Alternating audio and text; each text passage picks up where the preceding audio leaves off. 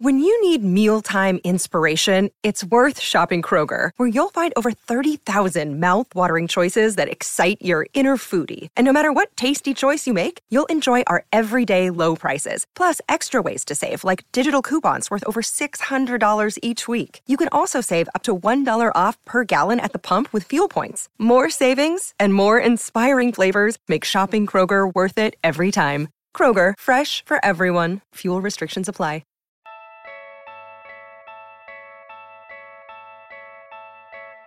Who is getting upset in the N C double A tournament? What is the real value of a basketball scholarship? What was it like playing in the N B A in the nineties?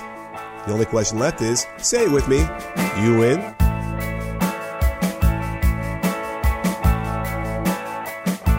Hey sports fans, Coach Nick here, and welcome to the B-Ball Breakdown Podcast. Today I am very excited to bring on the show Jim McElveen, who currently is the color radio voice for the Marquette men's basketball team and also played seven seasons in the N B A. And I can't wait to just start breaking stuff down with you. So, Jim, thanks for coming on the show today. I appreciate you having me on. Do you have, is there any problem being a Marquette man that I am a Badger? My brother went to Madison. Um, my daughter might end up going to Madison. It's a, it's a good school. There's nothing wrong with it. Okay, good to know. I just want to make sure I know I know where I stand uh, to, to start off the whole thing. So, um, well, you know, since you're knee-deep in the college game and you've been calling the games for Marquette, uh, I thought maybe we could touch upon what's happening. This, oh, there's something going on this weekend, I think, right? N I T tournament. Marquette's going to be playing in it tonight against Harvard. Okay. At, at the Al McGuire Center. Well, how, okay, well, how do you feel about that game against Harvard? Do you think that you guys are going to be able to win it at home? You know, I think they have a good chance. Harvard lost uh, one of their, their key guys to injury, and then they had another guy go down in the uh, Ivy League um, oh. conference tournament championship game. Um, but they're still a very good team. Tommy Amaker could have left years ago and taken a more high-profile, better-paying job somewhere else. But uh, I read an article several years ago about his situation in Harvard, and he's really happy there. His wife is happy there. She's got a great job. And it's, you know, if you're going to coach at a school that's so focused on academics like Harvard is, why not have it be Harvard? Because it's the Harvard of Harvard. And you're going to get that certain tier of kids around the country who are really good basketball players who would love to take an, an opportunity to go play at a school like Harvard and get a Harvard education. And and when you look at his roster, uh, he had the tenth best recruiting class two years ago in the country, period. Not just like, you know, of the smart schools, tenth overall. He's got some very talented players. Their guys are like McDonald All-American nominees, and and they're all-time leading scorers at their high school. So it's, you know, he's got, you know, Seth and Reed and Bryce, you know, a bunch of waspy-sounding names, but these kids can actually ball, and he's got some very talented athletes. Well, you know, it is exciting as we move forward in the game of basketball, and I think with training methods that exist now versus when we were growing up, uh, you you it's it's expected that some people who might not what you wouldn't normally assume would be good athletes or good basketball players are now able to unlock so much more of their ability, right? And so suddenly you now have like those kind of kids who, I mean, I just watched a highlight of a guy. Oh my God, he's going to Georgetown next year from high school, um, Mac something or other. And this kid's six one and like is hitting his head in the rim, and I and I and, and it's a white kid, so it's like I can't believe you know what. And but I know I've seen it because I've trained, I've had you know my kids that I've coached, uh, you know the, the proper ways we have now, the technology we have, and yeah, it's it's pretty crazy. I mean, do you kind of wish that maybe you had some some of the more modern training stuff when you were growing up? Well, you know, I think I certainly would have benefited from it, but I was fortunate to be surrounded by great basketball people growing up who also had a, a level focus in life. And and I think when people look at the issues the N C double A is having right now, um, the root of it starts at the high school levels, especially with A A U. I spent most of the last summer embedded in A A U culture, and it's a mess, and it's, it's you know, to use Donald Trump's term, it's a cesspool, really. And there's people in there with no basketball background, uh, with no basketball pedigree, who are determining the destination and the course of life of a lot of young men that, and, and probably girls to, to a lesser degree, um, that, that really don't belong in the game. And there's a lot of people who really have a, a great breadth and depth of knowledge of the game who have limited access or no access to these kids uh, just because they're not walking around with their hand out looking for a sweatsuit for access to talk to a player, or they want to give they want a coach to give them five hundred dollars in cash so they can look at some you know outdated roster of who's playing in an A A U tournament. It's just it's a total scam, and and it's the N C double A's fault, because if they didn't allow coaches to go out and observe these A A U tournaments, the A A U tournaments and the whole culture would just vanish in a heartbeat. And, and I'm actually wearing a Five Star shirt today. I've worked Five Star camps a couple different times. And when I was in high school, that was the place to go. And when I talk about being surrounded by great basketball people, you know, I had a great high school coach in Bob Lech. I had a great A A U coach in Rick Cobb, who was a former Marquette player and a former college coach. Uh, but I had great instruction at Five Star, and it was coaches like Billy Donovan and Jerry Wainwright, and I had, you know, Joe Dooley was one of my counselors, and Christian Leitner was one of my counselors, and that's, you know, that was, as I talked to coaches today, especially coaches who went through it, that was kind of like the golden era of A A U basketball, because there was still so much of a heavy emphasis on these skill camps, mm-hmm. where the kids went and they really worked with experts, not, you know, some coach is going to roll out the balls and watch kids play three games in two days. These are guys that worked on half-court station drills, and there was no glory or drama. There was no dunking allowed at Five Star until the All-Star game. And and that's missing now, because one coach got upset at another coach about access. That one coach got to a player at a camp, and, and the N C double A blew up the whole camp system and basically handed the keys to all this to shoe companies and the A A U structure that quickly devolved into the mess that it is now. You know, it's funny you bring that up at that time frame, because, you know, so I was a basketball manager at Wisconsin. So I probably like handed you a towel um, when you came. Um, I can't remember. I know we played you at least once in those my junior or senior year, right? You must have come to Madison at least one of those we, years, right? We we alternated at that yeah. time. Um, we'd play like, I think we played at Marquette my freshman and sophomore years, and in Madison yeah. my I don't know, my, my freshman and junior year in Madison, my sophomore and senior years. All right, yeah, because for some reason I'm getting U W-Milwaukee mixed up too with Bennett when he was there. So now I can't picture Marquette coming in. But no, I, at Green Bay. Green Bay, Bennett was at Green Bay. Wait, but wasn't he in Milwaukee then? We'll have to go no, check. No, Steve, Steve Antrim was in Milwaukee. Then? Okay. Because I remember yeah, I having so. to deal with, you know, um, uh, oh my God. What's Tony the, was definitely in Green Bay playing, so I'm sure his dad was definitely up there coaching. Oh, okay. I okay. I wonder what I'm thinking. Okay, maybe maybe it was Green Bay then, not Milwaukee, but maybe U W-Milwaukee. Again, this is, this is too long ago. A long time ago. Yeah. But the point is, is that, you know, hmm. I learned a lot of the fundamentals and a lot of the training from, you know, the coaches that when I was there were Stu Jackson, uh, Sean Miller was an assistant, Sam Van Gundy was the other assistant there, uh, Tim Buckley, who you might remember, uh, who's been around. I know, I know Buckley. He was a Marquette guy for a while. Oh, right, right, right, right. Everyone gets around everywhere. James Whitford yeah. was a uh, the, my head the head manager who's now over at uh, Xavier. Uh, no, Miami, Ohio, somewhere. He was with Sean Miller for all those years. But what I what I kind of look at is that sort of is ground zero for all the dogmatic uh, uh, skills training that we that we that coaches still cling to now. So because I, I almost feel like in the last, I don't know, fifteen years, we've as we've gotten H D and frame by frame, we can really study what the players are doing. Like, I feel like we've developed a lot of sort of new fundamentals that fly in the face of what we taught back then. And it kind of feels like, you know, that ninety-four, ninety-five, that's when all that stuff solidified from the last thing, fifty years. I mean, they were still doing stuff then that we've been teaching right from the sixties and the seventies. What do you think about that? Do you feel like there are, like, you know, new ways of coaching and teaching that you've seen being around these teams? I, I think there's certainly been great advancements in the way they manage athletes' bodies. Um The Marquette kids wear that little thing on the base of their neck that tracks all their biometrics when they play and when they practice, and they know how many steps these guys have taken. They track their heart rate and all that type of stuff. Um, but to a certain extent, there's there's a lot of old school teaching that will never go away. You know, the game changes and ebbs and flows, and, and the pro game is more of a three-point game, and the traditional low post game has kind of gone away from the pro game. Uh, but the fundamentals are all still there, and, and the basics of how to play the game and, and team concepts. And, and when you look at the success that, that Tony Bennett's had at Virginia, I mean, it, it starts with defense. And that's something that every coach I ever had preached, and, and it holds true today. He only lost two games this season. He'll lose pretty quickly in the tournament probably because he's lost his sixth man. Um, but it's, you know, those fundamentals, they don't they don't go away. Okay, fair enough, fair enough. I um, so as you mentioned, you know, the, the N C double A tournament this year. So you're you're thinking that Virginia might be an early out because of injury. Um, who do you have? Uh, there's some Big East teams in there that you're probably well familiar with. How far do you think that they're going to go? I have my sheet right here, and uh, I, I had Virginia losing to Arizona anyway before they they had the kid with the broken wrist, just because I, I think they're going to get out out talented by Arizona. And okay. I think if it wasn't going to be Arizona, it was going to be somebody else in their bracket, because uh, it's just it's a tough gauntlet to run. And and I just, you know, my yeah. guess is as good as anybody who just picks based on team colors and mascots. But uh, I've, I've watched the teams a little bit, and that's just my sense that it's it's hard to sustain that and, and get through a basketball season with two losses. Fair enough. And then you, they, you don't think they're going to be able to handle Ayton on Arizona?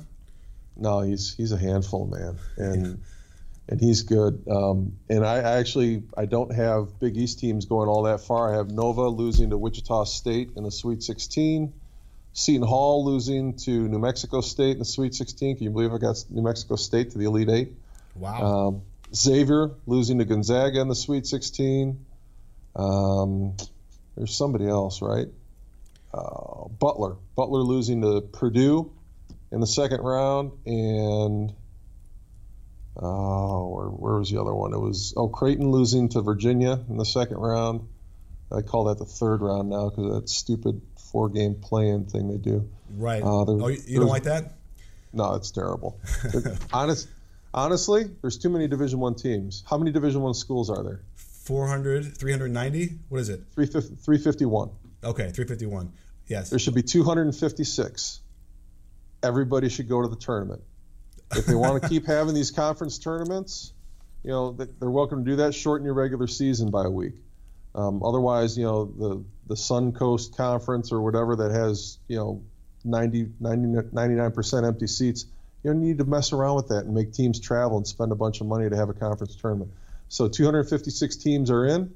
Everybody plays on the higher seeds home court the first weekend, and then you go off to your other, you know, regional areas in, huh. in your sixty-four bracket after that. Well, how are you going to do the seeding with that many teams? It's going to take them a, a month. We're no, it wouldn't take that, that long.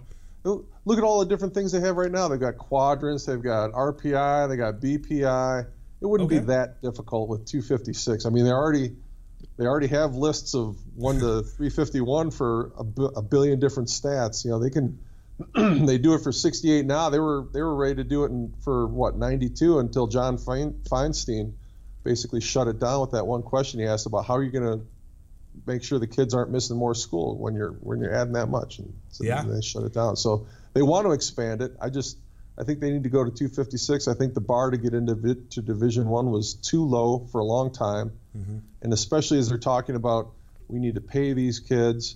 There's already a a Grand Canyon of a divide between the haves and the have-nots in college basketball, and and to pretend that anybody, even outside of the top one hundred, can hang with anybody inside of the top fifty on a regular basis is just ludicrous. So, you know, you might as well just lop it off at two fifty-six and put everybody in and and make a big deal out of it. And then Division Two, as and we call it the Homer two fifty-six. My co-host on on the Marquette broadcast, Steve the Homer True, came up with the two fifty-six.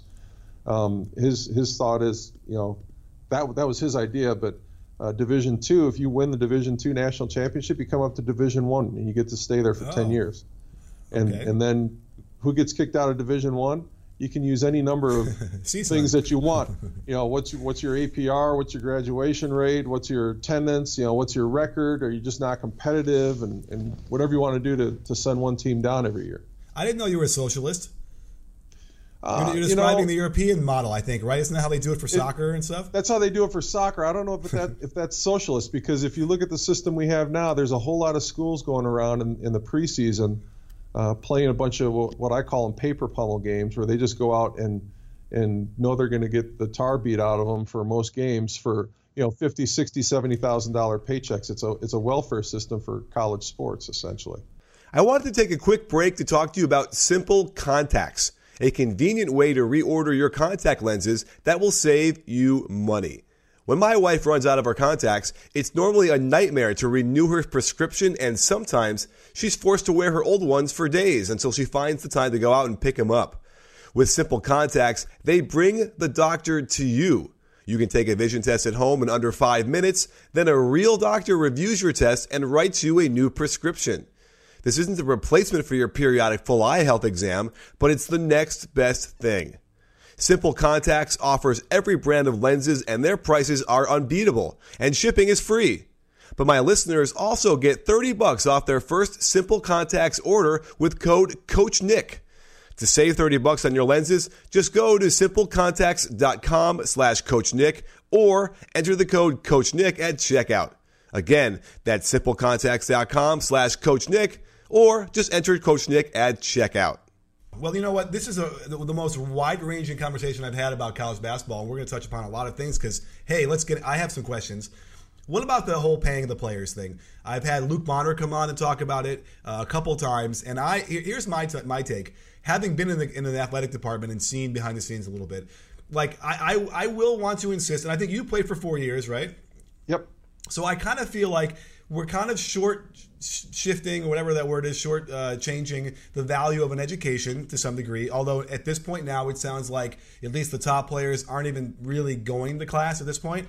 Um, and so, so that is one thing. Uh, they get, you know, room and board. There should be value to that, and and, and no one should be hungry, like the other, like that guy said a few years ago.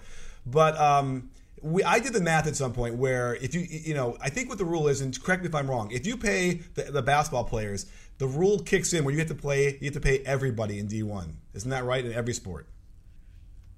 Yeah, I've, I've heard Jay Bilas talk about it before, and, and, and they're like, "Well, what do you pay the swimmers?" And he, his joke is, "You give them the loose change out of the commons room couch." Um, but there's Title nine rules that you have to consider. Um, where you, you know, we had somebody from the women's team complained when I was at Marquette because Mohinder basketballs gave everybody on our team like Letterman style jackets. And we also had letter jackets, but the women's team didn't get the Mohinder jackets, so um, we had to turn in either our letter jackets or the Mohinder jackets. So you turn in the Mohinder jacket or whatever, and then when you graduate, then you can have it back. Just, you know, absurdity. So, um, you know, I, I think it's – I know Jay Bilas has been one of the biggest critics saying you got to pay these kids, but – You know, even even if you found a way to pay everybody and, and say, okay, your stipend's five thousand dollars a year per player or whatever, that's not going to stop anything. That's not going to stop shoe companies and boosters and agents from paying these guys even more. I mean, it's just stupid. And and I think what gets lost in this, and I and I think it gets lost because I've never heard anybody talk about it. People stop at saying, well, there's value in the education and the room and the board, and there is, but there's even more and even more tremendous value in what I consider really a double education for college athletes, whether it's basketball or football or, or even the non-revenue Olympic sports. Uh, when when somebody comes out, if, if somebody's not an idiot and they take advantage of the opportunity that's presented to them, whatever school they come out of, they've graduated with a degree that can help them get a job. But they also have a resume at a very high level for the last four years of learning the game of basketball, learning the industry, you know, for basketball or whatever other sport. Um, they've made connections with different coaches and people. I mean, they, you know, people look down on, on the sports industry like, well, that's that's not a real job. That's a real job. These coaches are out there making six, seven figures. Mm-hmm. Assistant coaches are making six figures at a lot of these programs.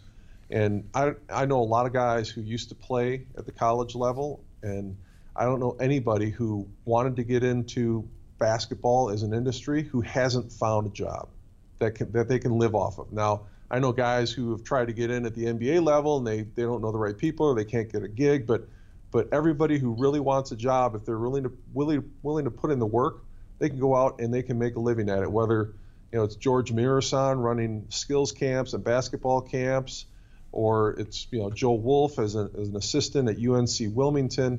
And that's a really, you know, these guys, if they work at it, it's a it's a comfortable living in terms of how much money they can make. So um, when you compare that with a normal student who goes through four years of college, they just get the one degree and they don't have the connections. And it, I mean, Jay Bilas is making millions of dollars on E S P N. Jay Williams making, I, you know, Marquette's paid me over the years. I've done the radio there for thirteen years. You know, I've made hundreds of thousands of dollars doing radio. It's not money that you can make a living off of by itself, but it's, you know, it's free. It's it's like I do the games for free, and, right. and they're basically paying me to travel and be away from my family. So, um, you know, beyond beyond coaching, beyond radio, beyond T V, you know, there's administrative jobs. There's all kinds of things that guys can get into that most of them don't even have on their radar. I mean, look at look at how many former players are officials at the college level or the N B A. And and David Stern forever wanted more former players to be officials. Guys just don't want to do it. That's a six-figure job starting, six-figure job. Tons of travel, not much of a home life, but it's a six-figure job, and you get every summer off just like you did when you were a player. And and guys just don't even consider that. You know, they'd, they'd rather bumble around like Joe Smith does on, on his C N B C show and and pick, charge one kid forty-five dollars an hour for individual work or another one eighty-two dollars an hour. And, And you know, N B A officials are going out there making six figures a year and, and living a pretty comfortable life.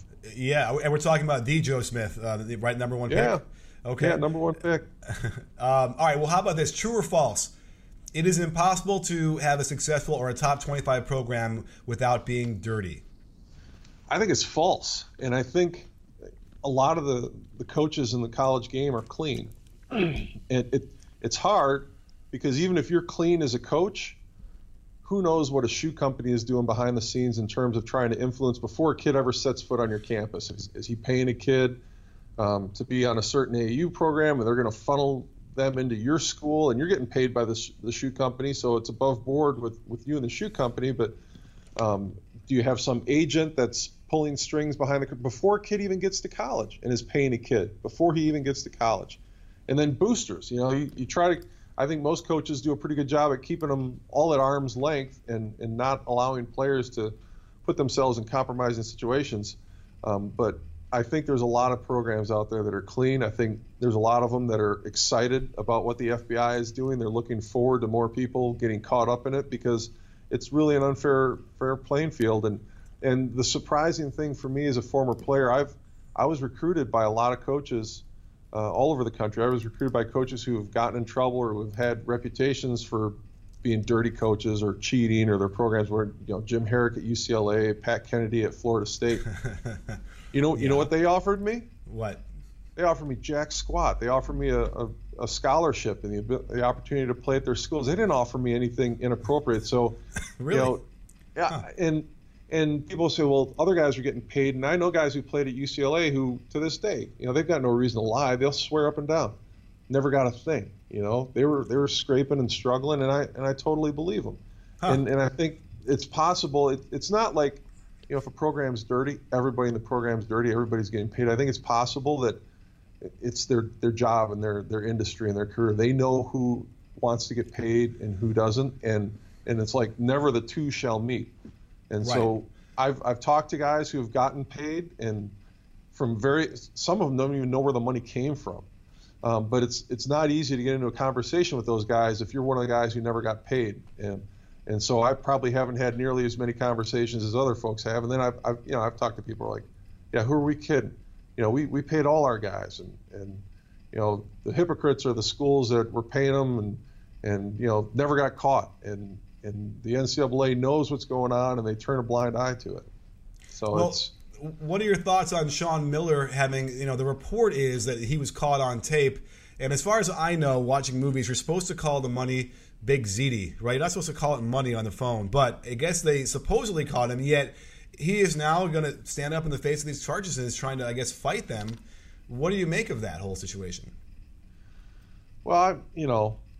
I, they always say innocent until proven guilty. There were a lot of people in college basketball who were ready to, you know, say he was guilty, and just based on a report, not based on, you know, T M Z playing audio of a conversation he was having. It was right. just based on a report. So, um, you know, until that audio recording comes out and credible people have heard it and, and all that stuff, I don't put much stock in that. Um, and I think coaches that cheat tend to be super paranoid people by nature and super cautious people by nature. And I would be surprised, especially knowing who they're dealing with, because they're not dealing with people who are, you know, well established and they've got, you know, careers and families and and you know all they're they're dealing with runners and, you know, these guy bag men and and people who are, you know, working for this guy now and working for somebody else six months later, they, they're, you know, if they're cheating, I'm, I'm sure they're super cautious with people like that.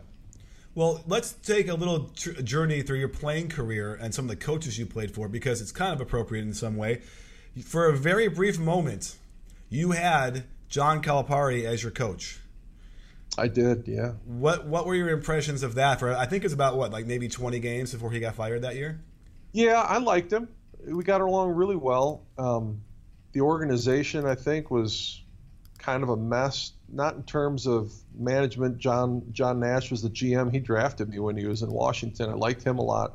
But the ownership situation in New Jersey was just a cluster. I mean, they had a bunch of different owners and a couple – you know, men that were at the front of the, the line and, and, you know, in front of the media when it came to talking about ownership. But I don't know if Jay-Z owned part of the team. Bill Cosby had like a small slice of the team. And that was an interesting conversation when he came in and talked to us. And then and then the Nets got, or the Yankees got involved, and there was some kind of Yankees-Nets merger with George Steinbrenner. And wow. And so, you know, Cal was in a tough spot. They had made the playoffs the year before, and the team just started out rough, and guys got hurt, and and uh, it just it wasn't it was a it was a lockout year, and everybody's rhythm was off in terms of, you know, you're playing four games in five nights, you know, to try to squeeze in as many as you can in the season, and and uh, you know, I talked to him after he got fired, and I said, uh, you know, why are you messing around? You know, you you. Climb the mountain, you've been in the N B A, you know all the people, you know, you got young kids, why don't you go back to college and get some job somewhere? You'll be able to get into any any house in the country because you have that N B A pedigree, and you'll have a safe, secure place for your family to grow up and your kids to go to the same school and have a normal life instead of bounce around the N B A. And he went to Memphis and, and did really well there, and went to Kentucky, and he's he's been there ever since. And and you know, not like, you know, Jim McElveen laid the course out for him, but you know, it, it seemed to make sense to me, and, and it seemed to work pretty well for him up, up to this point. Yeah, it certainly has. And he, uh, let's just say this, he'll never be a guy getting caught on tape talking about giving money to recruits. Never, never say never, you know. Okay. But I, I'd be surprised. Um, you know, he's done so, so well. Well, you'd be surprised to get caught is what you're saying, right? Yeah, you know, think, you know, who would have thought some guy trying to fund some B movie would have been the, the domino that started tumbling everything over? You know, that's that's where this all started, and look where it's ended up now. So, um, you know, yeah. All these big, you know, things that blow up in, in our society sometimes start in the most innocuous ways, and, and it's shocking who gets caught up in, in the mix as everything goes down. Yeah, fair enough, fair enough. I mean, I remember being at a, uh, a big clinic uh, put on by George Raveling, and one of my buddies who uh, was a coach at Saint Anthony's in New Jersey, you know, under Bobby Hurley or Bob Hurley, he's like, "Hey Nick, you want me to tell you which coaches here leave the bags of money at the our players' uh, houses?" And I was like, "You know, I don't even want to know. I want. I mean, you can look and you'll know if you go on my channel which who was there, but it was a lot of big names, and um, it it is frustrating because I know Jay Bilas, for instance, wants to argue." You should just have. You should negotiate with high school seniors, and you can pay them whatever you want to get them to go. And I, to, it's to easy me, it's to do like, that when you're a Duke alum, right? And you know that your your alum your your alma mater has deep pockets and yeah. has been at the top of the game, and will continue. You know, they're they they have one of the biggest budgets in college basketball, so why wouldn't they be able to go out and afford to yeah. do that? And, and don't you think that they've sort of uh, you know, dodged a bullet? Maybe so has uh, Carolina. Uh, there's a little little things that pop up here and there that don't sound right, and you can't imagine it was an isolated incident, right? And yet, you know, there's some. Is it sweeping under the rug? I don't know. I, listen, you don't have to burn it down if you don't want to, but uh, you know, I just wonder about some of those programs because, you know, that. Uh, oh my goodness, who was a guy from Duke who was buying all the jewelry in New York, um, and he's playing for in the N B A right now? Oh my goodness. Yeah. Uh, Anyway, you know, little things like that where you're like, okay, he as a college kid would not have had one hundred thousand dollars to buy jewelry uh, on, on whatever. But, you know, it, I think when this stuff all started coming out, I would have been concerned if I were at any school that was in the running for any of these kids that were mentioned as receiving money and payments and all that stuff. If if my school was, was on that list and and I got that kid. You know, and, and somebody else didn't. And so if, you know, if you're recruiting against these these other schools, and these schools are, are getting these guys, and, and you got an All-American that Auburn didn't, or you got an All-American that U S C didn't. It's like, well, how come you got that guy and the other school didn't? If the other school's getting caught for paying kids, how did you get the kid if you didn't pay for him, if they've, you know, allegedly been caught paying other kids? So that that would make me nervous, and I don't, I don't think Marquette's been in that situation. I think there's a pretty good comfort level that Marquette's in the clear, but uh, there, there's a lot of other schools out there that are like, okay, we've we've got All-Americans and we beat these schools out that are getting in trouble now. How do we how do we get these guys? Yeah, yeah. And and by the way, in case people don't know, the connection at Marquette is Steve Wachkowski, who was a longtime assistant at Duke. Uh, you remember a, a player named Rashard Griffith? I do. So that was one of those instances where he was also to go to, I believe it was Illinois, and then all of a sudden Stu got there, and poof, there he was uh, on campus, you know, last second, whatever it was, and uh, you know, he was he was actually great. I, I I've never quite understood why a kid who could be a twenty and ten player as a freshman in the Big Ten never got a shot in the N B A. I you know somebody showed me a, a clipping from a Chicago paper when, when he signed with Wisconsin. It was a quote from his mom that they got a better offer, and they're, they're like, "What does that mean?" I said, right. "That's a good question. What does that mean? It should be a scholarship, just like the other school's a scholarship." Oh yeah, so yeah. Well, and you remember even further back, uh, the um, the Illinois situation with Iowa, right? Where um, oh gosh, who was the center who they, they got Bruce him on Pearl tape? and and yeah. Deion Thomas. Deion Thomas. And, and I'll tell you, I. I was inundated with mail from Iowa when Bruce Pearl was there, because Deion Thomas is like a year ahead of me. Yeah. And and I was so nervous when that went down, because the way college basketball worked at that time, you know, I had I had a rotary phone at home that didn't have call waiting because my parents were too cheap to get call waiting. and and I had a, a great coach in Rick Cobb, who used to be an assistant for Rick Majerus, so he knew the game. Oh, wow. and, and we always asked him when he was coaching us in A A U, "Why aren't you coaching in college?" He's like, "Because I'm making more money right now working for a, a mutual fund company." I'm like, okay. And he actually got back into A A U because he's good friends with uh, Tim Allen, um, whose son, Jason Allen, was my age. And uh, it was, am I saying that? Is that the, is it Tim Allen? Because I know another Tim Allen. Well, there's a Tim Allen who's on T V all those years. No, it's not that Tim Allen. It's, it's a guy who played at, at Miami, oh. um, and he played uh, in, in the A B A for a while, and, and his son oh. was a four-year starter at San Jose State. It, it, it's not Tim Allen. It's Jason Allen. Will Allen. God, why okay. am I thinking Tim Allen? Will Allen uh, was good friends with Rick Cobb, and he talked him into coaching the A A U team with him. Um, so it, it's... I, I, now I lost my train of thought because I was struggling so much to, to grab onto Will Allen. We were talking about Deion Thomas and how you were afraid. Oh, yeah. So so Rick said, you know what? If these coaches are bothering you, just say you can call me from seven to nine o'clock every night, you know, or five nights a week or whatever. And my wife played at Carolina, and her and her sister were both recruited by everybody in the country because they were both really tall. And it was so bad for them that they don't even like talking on the phone anymore to this day, because – they just got so sick of talking on the phone to people when they were in high school. And so I had this seven to nine o'clock window, and coaches knew that. They knew I had call I had no call waiting, so it's not like somebody else could call in. So their job was to call me at exactly seven o'clock and keep me on the phone until nine o'clock so nobody else could talk to me. Wow. And and I talked to so many different coaches, and and you're a high school kid and you don't want to be mean to anybody, but you know, if somebody from Bumble Stump State is calling you and you just want to say, look, I, I just don't have an interest in going to your school. I'm sorry. And and some of these coaches were very persistent. So, you know, when that stuff came out with Deion Thomas, I was thinking to myself, wow, did, was Bruce Pearl one of those coaches that I was trying to get rid of, and I just got fed up with him? And and if he said, why why wouldn't you consider Iowa? And did I say, is, and if he, like, suggested it, you know, like, why aren't you considering Iowa? Is, is somebody else paying you? You know, would, would I have said, yeah, I'm getting paid, and then just hung up. And and maybe maybe I did. I don't know. But it, if I did, it never came out, and I never did get paid, but I never never had to worry about going to Iowa. But um, from what everybody says, the thing that upset the, the industry so much was that it was Bruce that turned the guy in, of yeah. all people.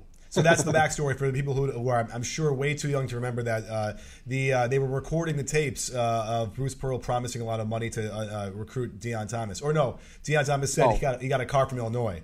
Right, and they then got a Blazer they got, um, and money yeah, from a Chevy Blazer. Remember those? Um, yeah. Those were the hot vehicle back then. Oh, yeah. And so, uh, but out of that, by the way, what I understood when I was at Wisconsin was that because that when that happened, every team would have a folder on everybody else's violations.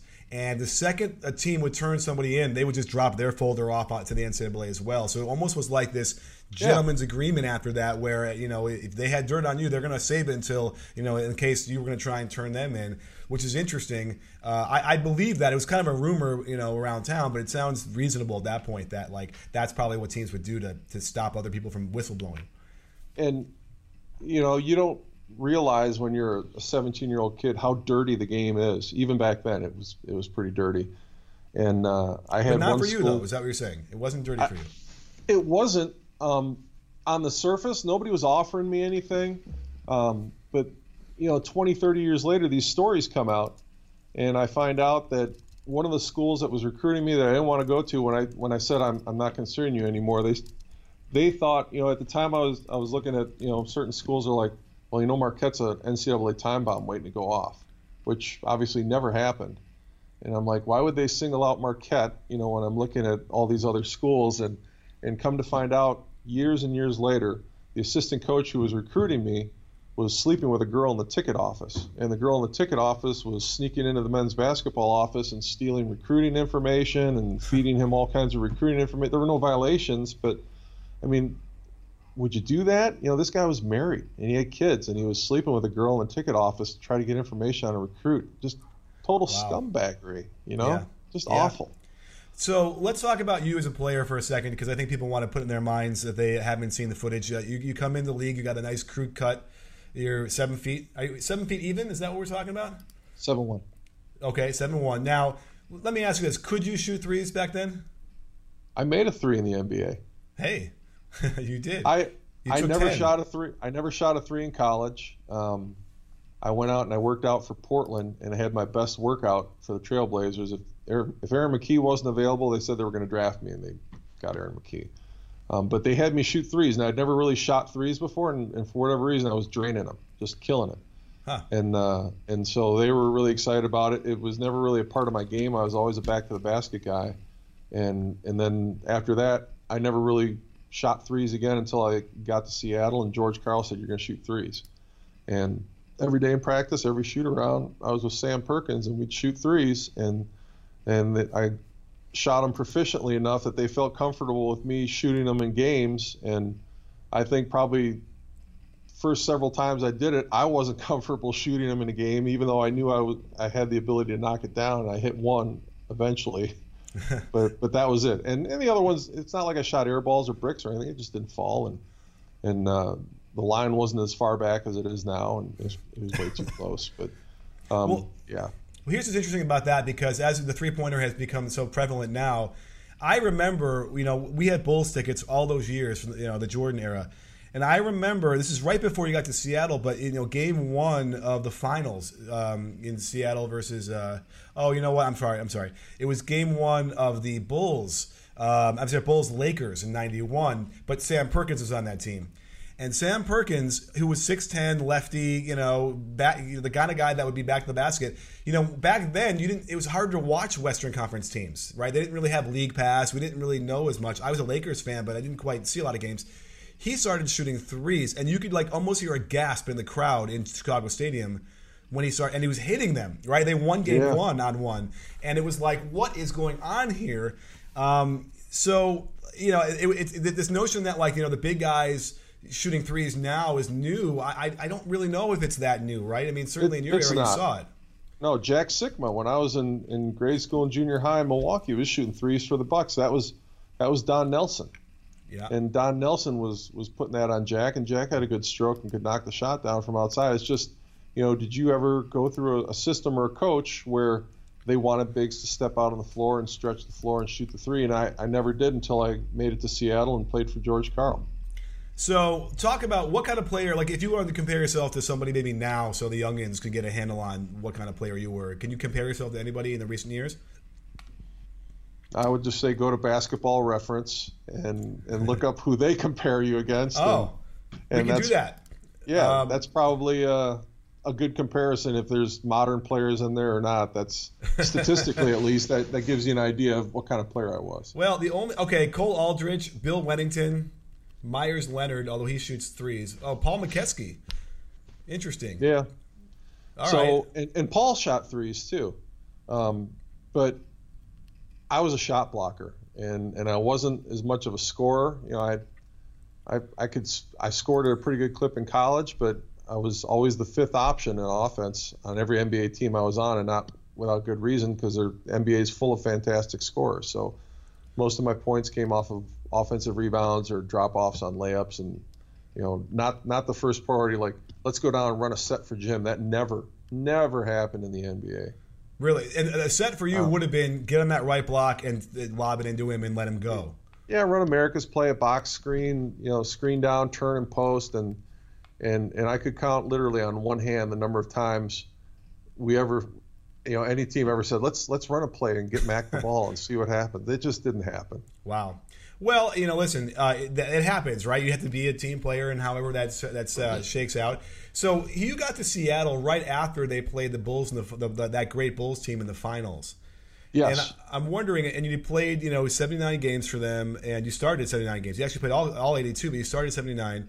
And um, what what was that? Were they hoping that you were going to come in and sort of get them to the next level and then win that finals? Yeah, I think I was a piece to the puzzle. They they saw their team was getting older, and uh, I was a younger player. And, and to be quite honest with you, my second year in the league, if you look at the last ten or twelve games, I don't know how many.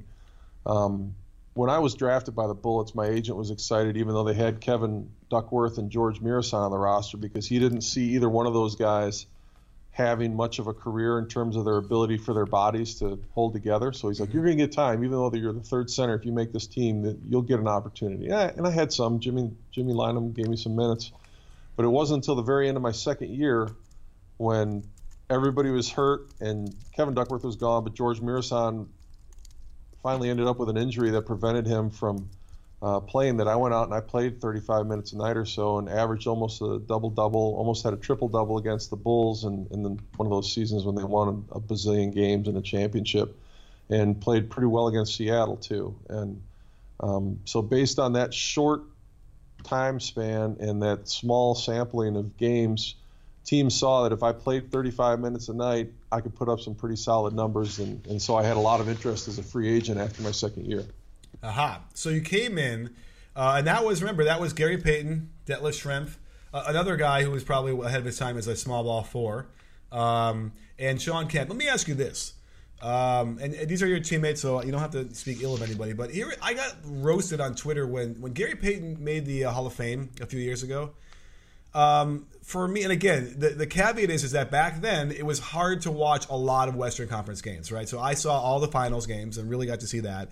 I probably saw some of the playoff games in the, in the years before with Gary Payton. But like my my take on who should be in the Hall of Fame is, if I watch a guy live and I walk out of that stadium and say to myself, man, I just saw a Hall of Famer. And when you would watch that that Seattle team, that's not the guy who you would walk away saying, man, that's a Hall of Famer. Sean Kemp was the guy you would have said, wow, like that was my impression of that. What did you think about that? Um, I, I thought Gary Payton was was a Hall of Fame caliber point guard, probably one of the very best I ever played with. And, and you just look at his numbers that he put up every night, just staggering. And um, I thought Detlef Schrempf was probably one of those very elite guys. Uh, I thought Sean Kemp was. I thought Vin Baker was. I mean, they really had a loaded team. You know, they had other guys like Hersey Hawkins and Dale Ellis and, and Sam Perkins who were really good at specific things. But guys like Detlef and Gary and Sean and Vin could just take over games by themselves. They could create their own offense. That um, you know, when they wanted to, they could be very good defensively, and, and some wanted more than others. Gary and, and Detlef, you know, really came to the forefront defensively. You know, Detlef was was always the guy we put on whoever was hard to guard on the other team, and Gary was obviously, you know, all the all N B A defensive player for years and years. But, but the other guys were certainly very talented enough to do that, and and so I, you know, I've, and I've played with a lot of other guys that were really good, and and there's a handful, you know, like Chris Webber was really good like that, and I thought Juwan Howard eventually turned into a player that was really good like that, and I'm sure there's more that I'm just not thinking of right now. Stephon Marbury, I thought, was like that.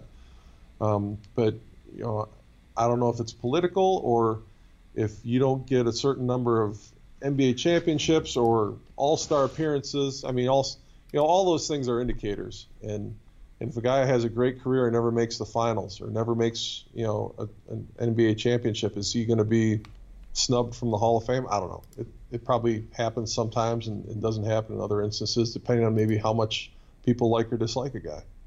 Right. Um, now that year, so you had you had played the Bulls for six games the year before. Sorry, the Seattle did the team before you got there. What happens in that next in year when you when you get there in the playoffs that doesn't see a rematch, and then Utah ends up getting in? I'm trying to remember. The Rockets we, beat you in the semifinals. Yeah, the Rockets beat us in the semifinal. Did we play Minnesota in the first round? Phoenix. Phoenix. Okay, we beat Phoenix the first year, and then I think the second year I was there, we beat Minnesota in the first round. Um, you know, Houston was a really good team, and they had Hakeem Olajuwon, and they had Clyde Drexler, and those guys were really tough. And um, you know, just it wasn't a guarantee. We had a, a great team during the regular season, but uh, you know, when it came down the stretch, you know, Nate McMillan was not the player when I got there that he was the year before. Each each year, Nate's body um, continued to decline to the point where when I got there, they were hardly playing him at all. They were just saving his body, hoping to get minutes out of him in the postseason because his knees were shot and, and his body was just breaking down. So um, it wasn't like they just took out one piece and put one other piece in and, and it all fell apart. There was, you know, a variety of factors going on. George Karl, uh, unbeknownst to me, didn't get along really well with Wally Walker at all. And and I think that carried over into, you know, some of the personnel stuff that was going on. Um, it carried over into playing time for various guys, I think, and and it was just frustrating. And I understand both of their positions, and, and, and I think there's validity to both of it. It's just unfortunate that the team was so close to um, being an N B A championship team and couldn't find a way, you know, from top to bottom to put together. And I certainly put some of that blame on myself because, you know, I wanted to play better every year in the league than I than I did, and and I certainly played better in Seattle than I did in Washington, but I didn't elevate my game to the level that certainly people out there were expecting, and you know I ended up getting traded to New Jersey as a result. Okay, well you know that that uh, that happens, and certainly just the experience I have to imagine it was was really valuable to you as well. I'm I'm kind of looking at that team and the and the assistant coaches on that team. I'm kind of curious your thoughts because you're talking Dwayne Casey, Terry Stotts. Uh, Tim Gergerich, who is just, you know, the, the defensive mastermind behind how we play defense these days, and even Bob Weiss, who goes way back in the day. Uh, yeah. Did you know that, you know, Dwayne Casey and Terry Stotts were going to be head coaches that will be very successful? Well, Bob Weiss had already been a head coach, um, and Tim Gergerich was just different and special, and I knew it right away then, and everybody else did. He, you know, I, I've heard stories about his workouts in Vegas and how they're going now, and And they're very structured and organized, and a lot of stuff. We just flew out to Vegas to go work out with Gerg in the summer because Gerg was the coach you wanted to work out with. He wasn't judgmental. He just wanted to help you. He just, you know, his motives were true and pure, and it wasn't you're making me look bad as a coach. He just, you know, he wants you to help. He wants to help your game. So guys automatically gravitate towards Gerg. Not that there was anything wrong with the staff George had. I, that was by far my favorite coaching staff, top to bottom. Just so much talent, so much knowledge. And I'm not surprised at all that uh, Terry and Dwayne ended up as head coaches in the league. Um, and, and they were just, it, it was a brilliant team to come from Washington. And I thought Jimmy Lynam was a really good coach. I thought Derek Smith was a good coach. Um, but the, the resources they had in Seattle, we had actual scouting reports like we had back in college when I got to Seattle. And they paid some guy who did advanced analytics. And when you read a scouting report, it would say Dikembe Mutombo turns over his left shoulder eighty-five percent of the time, and he makes seventy-two percent of those shots, and he turns over his right shoulder fifteen percent of the time, and he makes thirty-five percent of those shots. Wow, make Dikembe turn over his right shoulder. We had nothing like that in um, we had nothing like that in Washington, and we had nothing like that in New Jersey. Um, so Seattle was really way ahead of wow. their time, and, and Terry Stotts and, and Dwayne Casey and and and Bob Weiss and those guys put those scouting reports together. They had every play that the other team ran listed out. They had you know, paragraph on every guy. They had all the tendencies. It was just phenomenal intelligence that I'm sure is standard now in the league, but mm-hmm. it was just, you know, there was nothing to look at and no way to prepare outside of that with some of these, these other coaching staffs that we had. And, and truthfully, you know, I think some were capable of doing it, but, you know, they, they knew who their players were, and and uh, they just leave the scouting report laying on the floor and wouldn't read it anyway. And, and Seattle put our names on the upper right corner of each scouting report. I still have all of them. I wow. kept all of them. And I always tore my name off the corner in case I did leave it somewhere. So they, they wouldn't know because they Mac, you get fined if you leave your scouting report sitting around somewhere. Yeah. Um, so uh, I made sure I never did that, but I, I took them with me because they were a great resource in New Jersey when we're playing a team. It's like, well, I'm going to grab my scouting report from last year and, and go through their personnel again and remember if this guy likes to drive to the middle or if he likes to drive with his right hand or pull up for mid-range jump shots or, you know, all the tendencies that – now all that advanced analytics stuff, I'm yeah. sure it's just everybody does it. I mean, you're giving me flashbacks now to putting in a V H S tape, which, you know, if you needed to rewind for like three seconds, you like it would take you thirty seconds just to get it back and then start playing again. Uh, I mean, I remember being in the basketball office. We would literally cut out clippings of basketball game recaps from high school from like the fifteen or twenty papers across the country that we were subscribed to, and I had to paste them up into a book. And then, you know, it's almost like the presidential daily brief, right? I would have to do yeah. that for our coaching staff.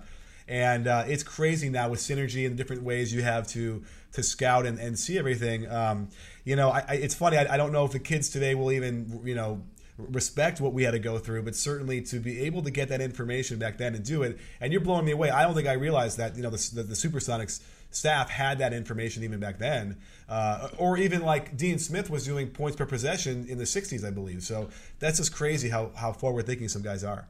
There was there was a group of brothers or the Cohens or somebody like that that was doing this information, and Pat Riley, from what I heard, uh, he liked it so much he hired him on staff in Miami and then cut off everybody else in the league who was subscribing to him because he, he saw it as a competitive advantage, and so.